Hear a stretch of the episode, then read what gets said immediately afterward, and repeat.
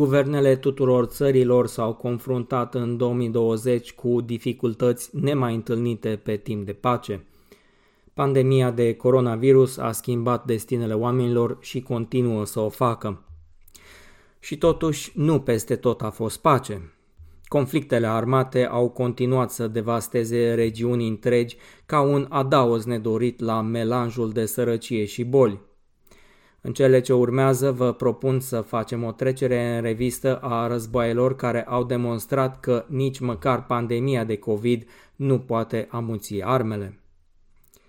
Lista campaniilor militare de pe întregul glob este din păcate prea lungă.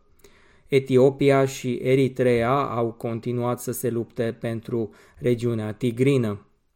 Azerbaijanul și Armenia au alternat perioadele de armistițiu cu cele de război în Nagorno-Karabakh. În Siria, statul islamic a fost aproape învins, deși luptele dintre armata de eliberare siriană și forțele regimului de la Damasc au intrat în al zecelea an. Nici în Afganistan nu a fost pace. Atentatele din 2020, care au dus la moartea a zeci de oameni nevinovați, au devenit atât de dese încât televiziunile de știri nici nu le mai menționează. În Orientul Mijlociu, tensiunile dintre Iran, Israel și Statele Unite au atins cote nebănuite, mai întâi odată cu asasinarea generalului major Qasim Soleimani din Garda Revoluționară Islamică și apoi a specialistului în fizică nucleară Mohsen Farizadeh. Foametea a devastat Yemenul, unde forțele de coaliție finanțate de Arabia Saudită au continuat războiul de șase ani cu milițiile Houthi susținute de Iran.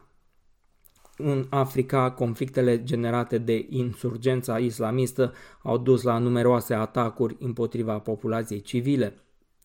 Omenirea s-a văzut prinsă în cleștele războiului și al pandemiei, fapt subliniat și de secretarul general al Organizației Națiunilor Unite, Antonio Guterres, care a făcut un apel la unitate până la înfrângerea coronavirusului. Hatred is spreading. Geopolitical tensions are escalating and nuclear weapons remain on hair trigger alert. Transformative technologies have opened up new opportunities, but also exposed new threats. And the COVID 19 pandemic has laid bare the world's fragilities. We can only address them together. În dimineața zilei de 27 septembrie anul trecut, schimburile de focuri dintre forțele armene și armata din Azerbaijan au dus la pierderi de vieți omenești atât în rândul militarilor cât și al civililor.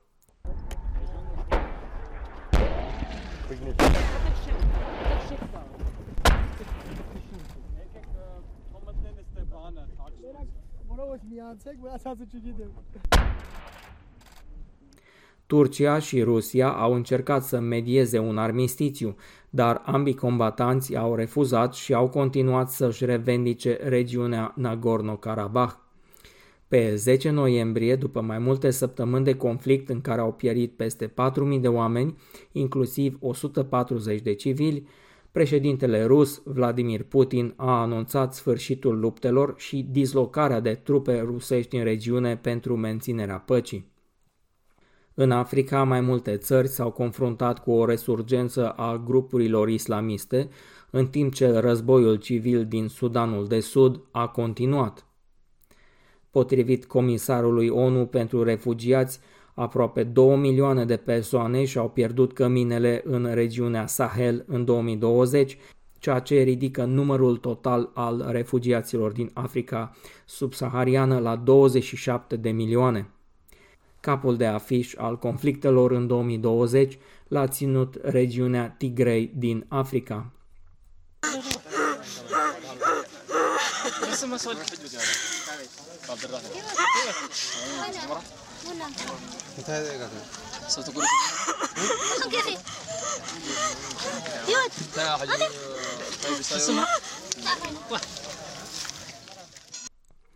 La începutul lunii noiembrie, guvernul federal etiopian a declarat război regiunii Tigrei, unul din cele 10 state semi-autonome organizate pe criterii etnice în Etiopia.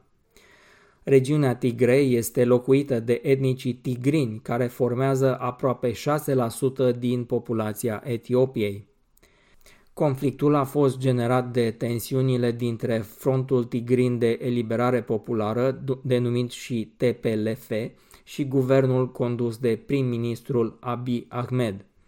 Pe 4 noiembrie, autoritățile au declanșat o operațiune militară împotriva TPLF ca răspuns la un presupus atac asupra a două tabere ale armatei federale în regiunea Tigrei. Luptele au dus la pierderea de sute de vieți omenești, în timp ce alte câteva mii de persoane s-au refugiat în Sudan. Spitalele care deja făceau față cu greu pandemiei au fost acum inundate și de avalanșa de răniți. Un medic din regiune sublinia că războiul a îngreunat cu mult eforturile de a lupta cu coronavirusul. Hundreds of civilians, uh, people that are injured by the fighting, but they also found 14 cases of COVID, uh, COVID-19, which again uh, adds layers and layers of complexity to an already existing uh, calamity. Pe 29 noiembrie, la mai puțin de o lună de la declanșarea conflictului, prim-ministrul Abiy Ahmed a anunțat încheierea ostilităților, dar comisarul ONU pentru refugiați, Filippo Grande, afirma că se teme că atacurile armate vor continua.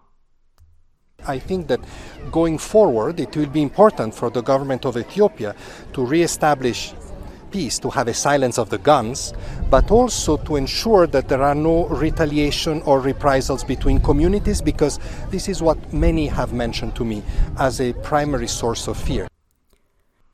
În Orientul Mijlociu, conflictele din Siria și Yemen au cauzat mii de victime și refugiați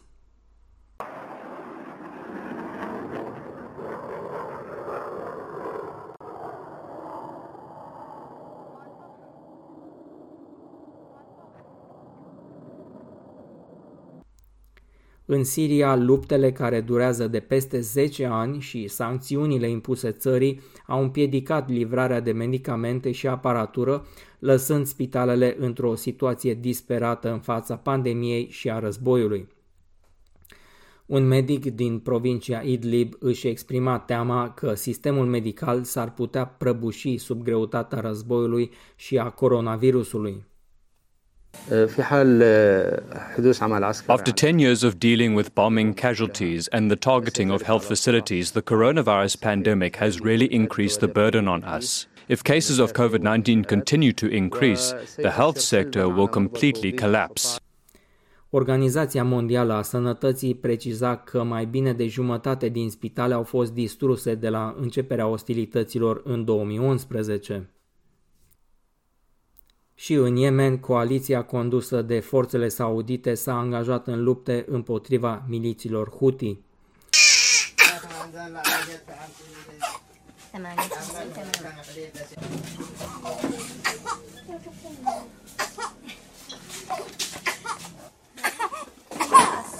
În plus, cea mai mare parte a infrastructurii țării a fost distrusă, iar rebelii Houthi au redirecționat majoritatea ajutoarelor umanitare, fapt ce a dus la o foamete fără precedent.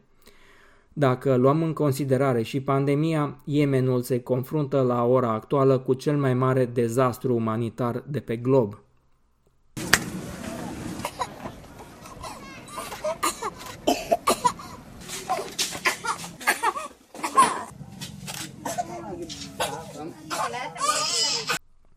Avril Patterson, coordonatorul Comitetului Internațional al Crucii Roșii din Yemen. There's so many factors. There's a lack of testing, lack of data generally, and we don't honestly, we're not the at the forefront of understanding or mapping or or predicting really what will happen in Yemen. Și pentru Iran, anul 2020 a fost unul tumultuos. Chiar dacă nu există un conflict militar deschis în regiune, asasinarea generalului major Qasim Soleimani, comandantul gărzii revoluționare islamice și a fizicianului Mohsen Farizadeh au creat premisele declanșării unuia pentru că Iranul a acuzat Israelul ca fiind în spatele celor două atacuri. Președintele iranian Hassan Rouhani preciza că sancțiunile la care a fost supus Iranul pentru continuarea programului său nuclear au forțat țara să facă față singură pandemiei.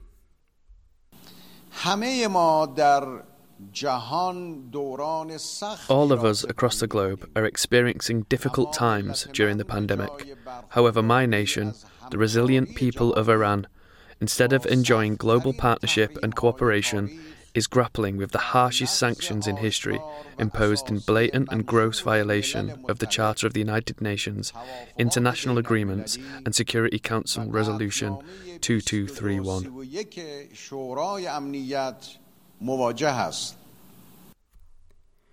Iranul este una din țările cele mai profund afectate de COVID, aici înregistrându-se peste 48.000 de decese.